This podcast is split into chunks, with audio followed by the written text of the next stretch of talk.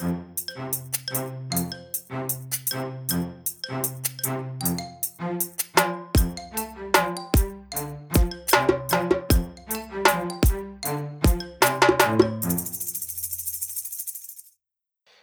välkomna tillbaka till Stacken. Jag, Daniel Gustafsson och Kim Hindart. Hubba.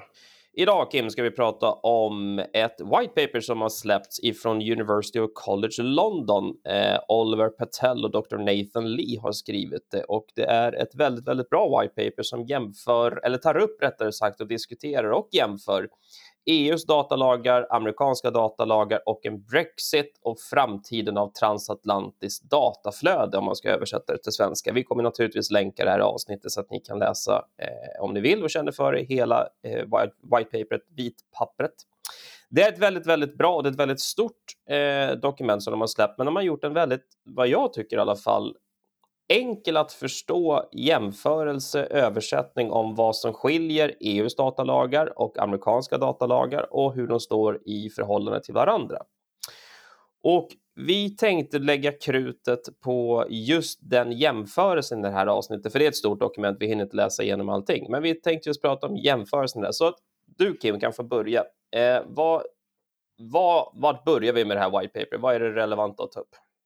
Ja, jag tänkte vi börjar väl med också för er som inte kanske hänger med, liksom att University College London, det är alltså London University hette de tidigare.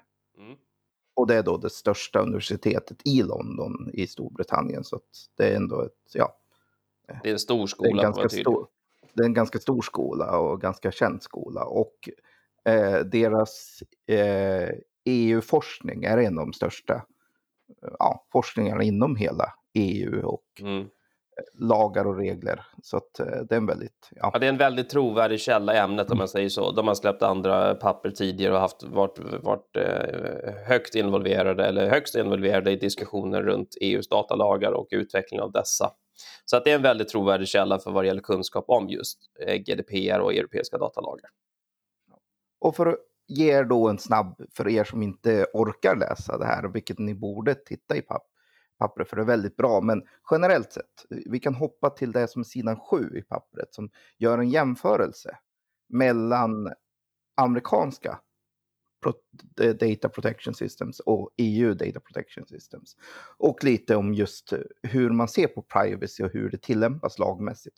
För det här är ju en het potatis. Det har varit väldigt mycket tal och snack och diskussioner om just eh, transatlantisk data och hur vi flödar och ja, vi har ju belyst det här ämnet om och om igen. Att dataflöden vill ju vara fria för att vi måste, vi lever i en global värld. Mm. Och data idag flyttar sig. Eh, ja, låt oss inse, internet är globalt. Mm. Så data flyttar sig. Men då har vi ju problemet här då, så att säga, som sagt att vad är då eh, de olika fund fundamentala skillnaderna i de olika sakerna? Och här är det ju så, så att om man tittar på listan bara just en jämförelse. US Data Privacy System, No Constitutional Right to Data Privacy. Och EU då. Mm. Privacy and Data Protection are fundamental rights in EU law. Mm. Vi kan börja där. Ja. Shit, det är ett stort topic att börja med. Men ja. och det, det är egentligen sätter de två, den första översta där, det sätter egentligen ramen för vårt, det problem vi har inom i vår värld just nu vad det gäller just internationell data transfer, det är att vi ser så fundamentalt olika på vad rättigheten för ens data protection och dataskyddet ska vara. Precis som det står, i USA så är det inte en konstitutionell rätt och inom EU så anser vi att det är en fundamental rättighet inom EUs lagverk. Mm till och med en mänsklig rättighet. Till och med en mänsklig rättighet, jämförbart med, med att eh, få, få gå i skolan, att få, få mat på bordet, att, eh, att inte bli, bli jagad av, av poliser runt om i världen. Det har ju också USA problem med. Eh, exakt, eh, och förtryck och allt vad det är för någonting. Det, det här är, det är ett jättegap. Och det innebär ju också att USA kontra EU har väldigt olika syn på hur och vad som är okej okay att göra gentemot någons, någons eh, individuella, alltså individs information vad det gäller data. Och här måste vi vara extremt noga med som gör det extra komplext. Att vill man titta på hur, vad som händer så måste man titta på även delstatsnivå, varje enskild delstat. Mm. Just det. Eftersom det inte är en konstitutionell rättighet så kan ju delstaterna sätta att i vår lag så är det här en fundamental rättighet. Kalifornien har infört ett Consumer Data Protection-program Mm. som väldigt mycket reflekterar EUs värdering och standard. Precis. Men med det sagt så måste man vara beredd på också då att om federal government vill gå in så kan de overrula Kaliforniens Mm. lagar där också. Så att ja, man står alltid i klammer där så att säga. Så det, men grunden att komma ihåg att vi, det här ser EU och USA väldigt olika på. ja, och sen då så att säga.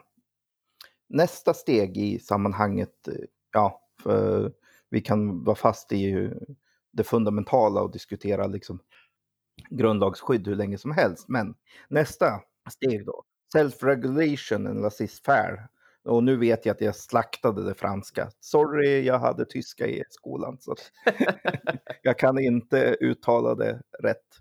Approach favored i alla fall. Men med, med det menas alltså att eh, när det gäller data privacy så förordar amerikanska systemet självreglering, det vill säga man kommer överens i Mm. olika rättsinstanser, man kommer överens i rättsprocesser, det vill säga du har prejudicerande processer, hela amerikanska lagsystemet bygger på att man möts i rätten och sen så gör man en överenskommelse där och så blir det prejudicerande till nästa fall och till Mm. nästa fall.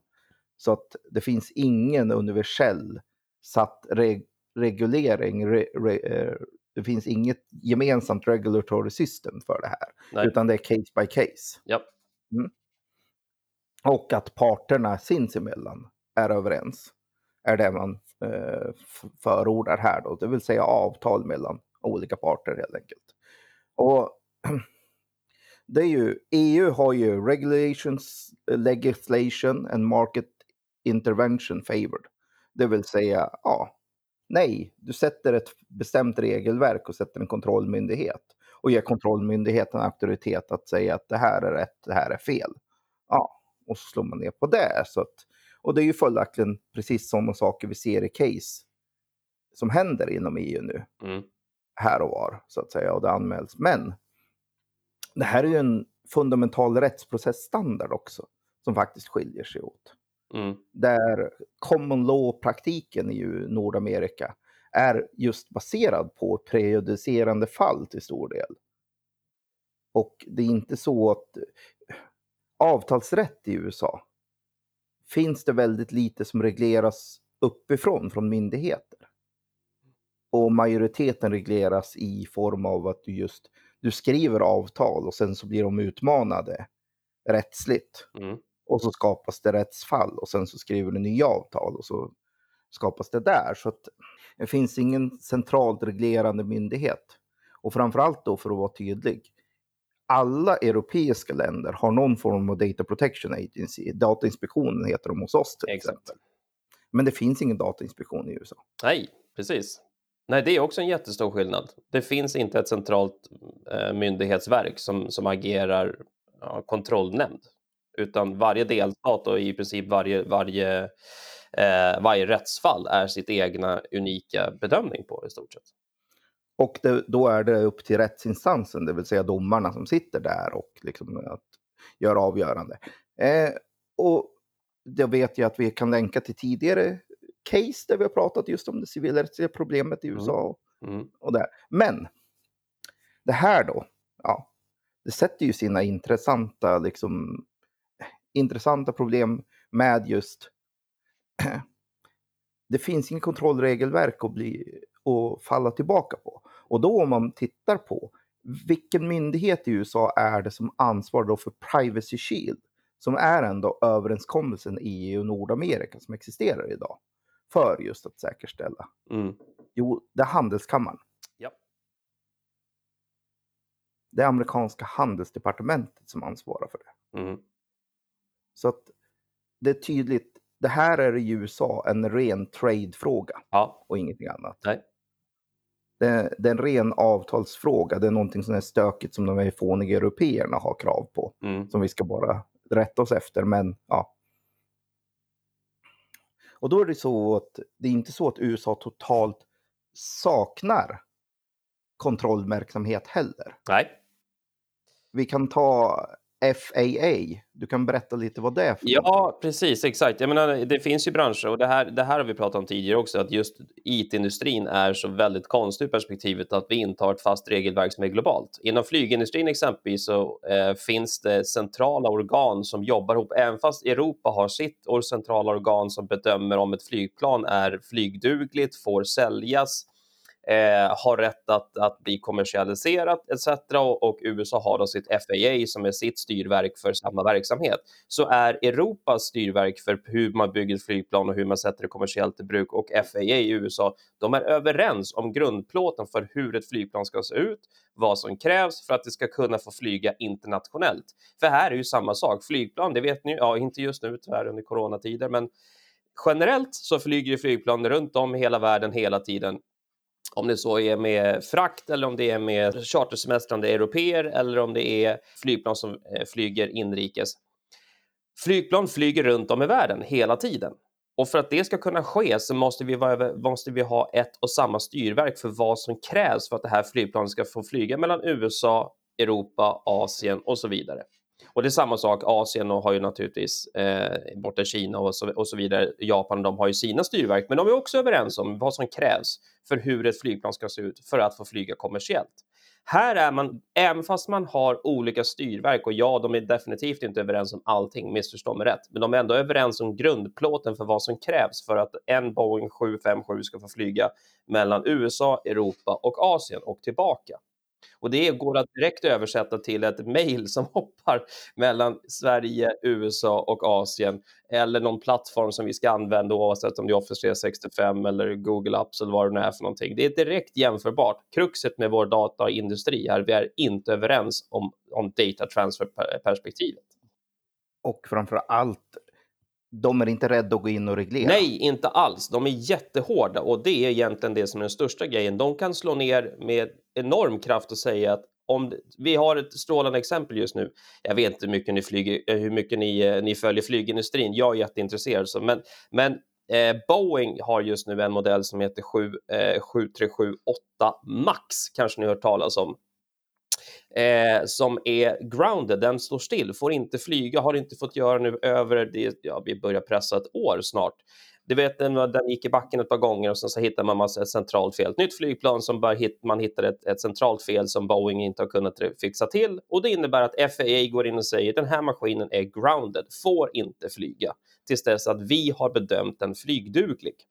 Och det är stenhårt. Det finns inget if, and ifs or buts runt det, utan det är bara att acceptera att det här kommer inte att, att, att ske tills dess att vi har rättat till felet, tills dess att vi har fått vår produkt, i det här fallet ett flygplan, att följa regelverket som FAA har sagt eh, måste uppfyllas för att få flyga Tills dess så står flygplanet still. Det spelar ingen roll hur mycket Boeing skriker, tycker att det är hemskt och fruktansvärt. De får inte flyga det flygplanet med, med deras carrier som då har köpt maskinerna. Exempelvis eh, Norwegian vart ju jättehårt drabbat av det exempelvis här i Skandinavien. Så att det är ett det är ett hårt bedömande organ med fasta regelverk och om du inte uppfyller det så får du inte göra verksamhet. Och det här är den generella attityden med USAs FAA, Europas motsvarighet, Asiens motsvarighet av, av, eh, av eh, eh, flygorgan. De har samma attityd, samma sak i Europa. Om, om, om europeiska organ skulle hitta någonting exempelvis hos en Airbus-maskin nere i Frankrike och säga att det här duger inte, då får inte den flyga heller, vilket har hänt vid tidigare tillfällen. Så att det finns ett fast regelverk och de är stenhårda i sin bedömning och om du inte uppfyller kravet, då får du inte sälja din produkt. Här skiljer vi oss från IT-branschen. Ja, och det är ju det här som EU vill införa nu angående data privacy, men som USA inte anser är en fråga för just reglering. exakt. Det är en intressant approach att titta ja, på. Det är det.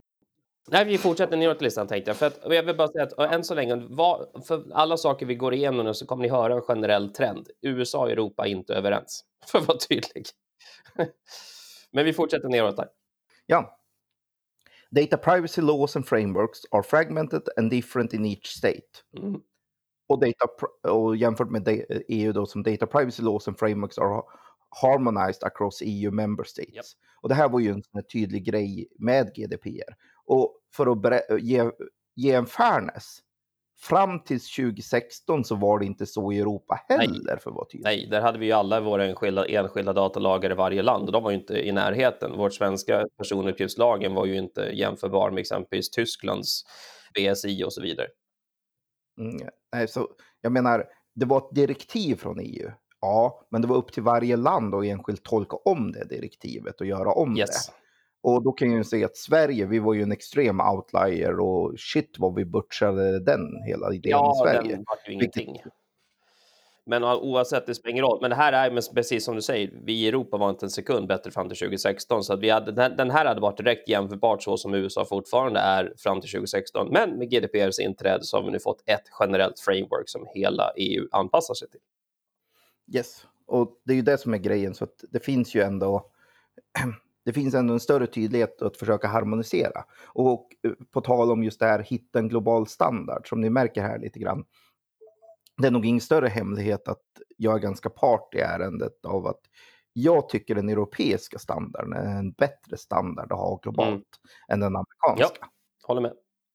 Så att eh, det är lite där, så det är ju ingen hemlighet. Och därför menar jag att är det någon som faktiskt har en rimlig möjlighet att sätta en global standard och få till en fungerande global standard så är det ändå EU. Mm. Därför att det är så fundamentalt skilda kulturer inom Europa. Och fär med USA som tycker att delstaterna är skilda kulturer, vilket jag ska ge poäng, det är de. Det är inte ett homogent land, det ska man glöm, inte glömma Mm. bort. Men de har ändå en gemensam valuta, de har ett gemensamt språk. Till att börja med och lite sådana här saker. Så eh, Europa har en enormt fundamentalt skild kultur kan man bara Mm. säga. Men det finns ändå vissa grundläggande värderingar man kan enas Mm. om. Som den här GDPR. Och är det någon som ändå har byråkratin och ändå det globala stödet bakom sig att faktiskt kunna sätta en global standard som kan fungera globalt och inte bara i Nordamerika och inte bara favorisera ett land före något annat så är det ändå EU. Och det är därför jag tror och hoppas på att det här kan vara den bästa vägen framåt för att få en sund fungerande global standard. För att vi kan väl alla vara överens om att vi vill inte att det är Kina som dikterar villkoren för data privacy heller. Nej, eh, nej, det vill vi inte. Och, men med det sagt så är Kina på stark frammarsch och börjar diktera villkor i andra branscher också. De, exempelvis inom mediebranschen så är de väldigt eh, på om att börja sätta regler för hur andra länder ska göra, bedöma sin censur exempelvis. Så att det har ju börjat ske ett paradigmskifte där också. Men just vad gäller vår data transfer, nej, vi vill nog kanske sätta vårt regelverk som gäller för Europa och förhoppningsvis så kan vi få, få liknande regelverk att se ungefär likadan ut globalt. Annars så fastnar vi i den här äh, fällan att vi inte vi, vi har inte samma spelregler eh, oavsett beroende på vilken kontinent vi ska försöka eh, verka. Ska vi gå vidare då och säga att nästa kapitel pratar om No comprehens- Comprehensive Federal Data Privacy Law covering all economic sectors i USA. Och sen så i Europa då, the GDPR is comprehensive and covers all economic Mm. sectors. Och här får man ändå säga själv att det finns inga undantag i GDPR. Alla täcks av GDPR. Det enda undantaget är att EU undantog sina egna myndigheter Mm. Ja, i GDPR. Ja, Okej, så för, för er som då inte är riktigt införstådda i det. Lagen gäller hela EU förutom EU själv. Och dess kompisar. Skulle man kunna fritt översätta det till. Man har gjort lite undantag för sig själv i vad, vad gör lagen gäller. Men för alla medlemsstater, för oss alla, alla va- vanliga dödliga, så gäller lagen. Mm. Ja, ja. Nej, men, men med det sagt då tillbaks till USA. Det är ju handelskammaren, alltså Federal, Federal Trade Commission, Mm. som är den som enforcar Privacy Shield. Ja. Men Privacy Shield gäller ju bara bolag som registrerar sig för Privacy Shield. ja, just det. Och för att vara väldigt, väldigt tydlig här, och det här är ju det som utmanas nu hårt. Federal Government tar sig all rätt att köra över Privacy Shield när de känner för Mm. det. Så Federal Trade Commissions auktoritet gäller bara enforcement för att säkerställa att man uppfyller och levererar på avtalet med Privacy Mm. Shield. Med det sagt så finns det inget som hindrar att amerikanska interna eh, government agencies går in och overrular Privacy Shield för sitt eget syfte. Nej. Det finns ingen generellt skydd. Annat än att man kan lita på att bolaget, så att säga, som har registrerats för Privacy Mm. Shield, kan få böter från Federal Trade Commission om de bryter Mm. mot den. Men det finns inget som hindrar att andra myndigheter, andra rättsinstanser i USA kräver ut. Och då bryter inte det enskilda bolaget mot Privacy Shield, utan då utmanas ju bara Privacy Shield av en annan rättsinstans i USA. Och då vinner de. Det kan inte ske i Europa för att GDPR är heltäckande. Mm. Och GDPR är skriven i lag i alla länder. Så att även om du skulle utmana den så har enskilda medborgare till och med rätt då att gå till EU-domstolen och få den avgjord. Och då kommer EU-domstolens fall och vad det är som sätter för vad de andra länderna behöver rätta sig efter angående här. Så Om jag får ställa en fråga där, Ja. bara för att ta upp just det här med, med Privacy Shield rätt, rätt generellt, för det, det går ju rätt mycket rykten om det. För ni kommer kanske ihåg att det fanns en, en, ett, ett grundverk som hette Safe Harbor tidigare som föll och Privacy Shield vart ersättning för den, det vill säga att EU och USA fortsatt skulle kunna ha en, en handel med, med, med ja, datahandel i princip, då, så att all kommers eh, skulle kunna fortsätta funka. Men Privacy Shield bedöms ju som en svagare fundament än vad eh, Safe Harbor var. Hur ser vi på framtiden för Privacy Shield? För den har varit ganska ifrågasatt. ja, låt oss vara tydliga med att alla stora kännare, alla stora experter förutspår nu när, eh, ja, det är ju, det är ju, det, ordningen går, för att förklara lite, ordningen går ju att man lämnar in complaint till Irland därför att de stora hyperscalers, de stora molnbolagen, har sitt europeiska säte i Irland. Så att det är ju Irland, Irland som det hamnar hos Mm. först. Och sen så skickar ju Irland upp det här till eh, den centrala europeiska nämnden. Bara för att eh, de vet att det här är så pass stort så att det kommer ju att ha impact på hela Europa. Så att, ja, så, såklart. Irland först, sen går det upp till eh, EU-domstolen. Och eh, i, angående privacy så är det Europe, European Data Protection Board som kommer att ha och handlägga för olika frågor. Och för att vara tydlig, alla experter och alla som har någonting förutser ju att Privacy Shield kommer att falla. Det var ju mer än, var inte en fråga om om, utan det är mer en fråga om när. Ja. Så att ja, den kommer att falla garanterat. Just för den ger inte fullgod skydd. För den täcker inte, precis som man säger, den täcker inte alla sektorer. Den täcker inte en form av skydd även från ingripande från andra myndigheter, andra intressen, andra, för att vara extremt tydlig. Det finns ekonomiska intressen som kan, säger sig ha rätt att gå före Privacy Shield i USA. Eftersom det finns inte ett grundstadgat skydd. Det finns inte ett konstitutionellt skydd. Så att då väger man bara av det och så kan en domstol säga att ja, men deras intresse är större än Privacy Ja. Shield. Alltså gäller inte Privacy Shield i det här fallet. Och det är ett case by case. Och då kan, då kan jag säga att de som i Europa som vill ha GDPR-skydd tittar på varandra och säger eh, va? Mm. Ja, nej men i det här fallet gäller inte er privacy. Eh, Mm. Va? Ja, exakt. Och det, det, här, det här har ju varit grundproblemet med Privacy Shield sedan sedan den kom, trädde i kraft. När Safe Harbor föll så var ju Privacy Shield nästan en liten nödlösning som har blivit en, en stand... eller Ja, ska man säga. Det var, en, det var, för att översätta det i IT-termer, det var en quick fix som blev ett produktionssystem. Det var, den, var, den var tvungen att komma på plats fort för vi kunde inte stå utan något reglerande verk mellan USA och Europa alls. Det var det som var hela grejen. Så Privacy Shield kom till och var kanske inte ämnat att vara där för evigt, men man visste också att vi måste ha någonting. Men den där quick fixen är nu ett produktionssystem, men som du säger, den har sina brister. Så eh, även om vi hör att Privacy Shield finns, och var jättenoggranna när ni gör er riskbedömning om ert, det ni gör, er verksamhet och ert fall som ni vill driva. Och så säger jag, men vi har ju Private Privacy Shield att falla tillbaka på. Ja, var säker på att ni verkligen har det. För som Kim sa, det finns hål i Privacy Shield där det finns undantag. Och det var jäkligt tråkigt att man varit ett sånt undantag. Mm.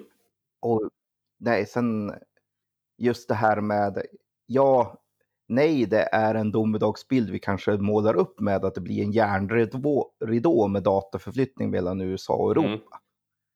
Och ska vi säga i ärlighetens namn, det finns absolut risk för det, att det blir. Sen så får man ju försöka komma överens. Men vad vi försöker belysa här är att det är fundamentalt två väldigt olika rättsinstanser och rättsprinciper.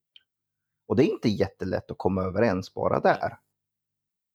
Och då tycker man, man, ska, man ska man inte kunna flytta data mellan USA och Europa då? Det ska man absolut, men rensa personuppgifter. Ja, försök hålla dem undan så mycket det bara går. Um, men det här är och vi har pratat om det förr, så jag tänker inte harpa på det en gång till, men det är skillnad på Europa, USA, Asien och övriga. Vi har inte samma grundfundament att stå på. Det var därför vi gjorde liknelsen med flygindustrin som har samma grundfundament att stå på. Sen att det finns konflikter där, absolut, men grundfundamentalt hur man bygger flygplan, hur man sätter i produktion, vad som krävs för att det ska flyga internationellt är satt. Man är överens om vilket språk man pratar i luften exempelvis. Det finns inga, inga undantag. Man pratar engelska, punkt slut exempelvis. Det, man, man har det satt för att det, den industrin ska kunna funka globalt. Vår frustration, och det kanske är därför vi låter lite negativa, är att inom IT-industrin som är så fundamental för världens existens just nu, och det blir bara mer och mer, alla tjänster blir, blir digitaliserade och, och IT-baserade. Ska vi fortsatt kunna ha en internationell handel, global handel, IT-mässigt, så måste vi få ett, ett, ett, styrverk som kommer överens. Så det vi vill belysa är att när ni gör er riskanalys, har ni gjort den för Europa?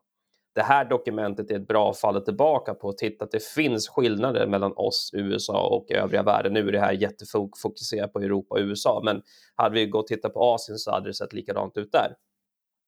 Eh, så att det finns skillnader och det är det vi vill att ni ska ta med er. Ni kan inte göra en bedömning för Europa och säga att den här kommer funka globalt i hela världen.